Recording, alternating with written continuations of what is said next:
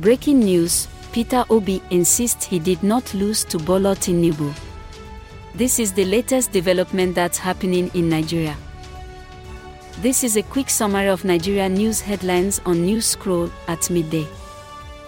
I am Lola, and today is March 2nd, 2023. Here are top news headlines, filtered from multiple sources. International police observers praised the INEC for its efforts. Report by The Guardian NG.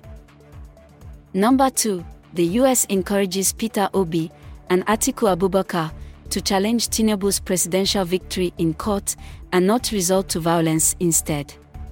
Report by People's Gazette. Our final three headlines are as reported by Legit NG, Nairametrics, and Channels. Number 3. The Labour Party's presidential candidate, Peter Obi, is not convinced that he lost to the APC in the 2023 presidential election. 4. Nigeria's stock falls as Bola Tinubu is announced as Nigeria's next president. 5. The US congratulates Nigeria on the 2023 election outcome and calls for calm among losing parties and citizens. This rounds up midday headlines from Newscroll.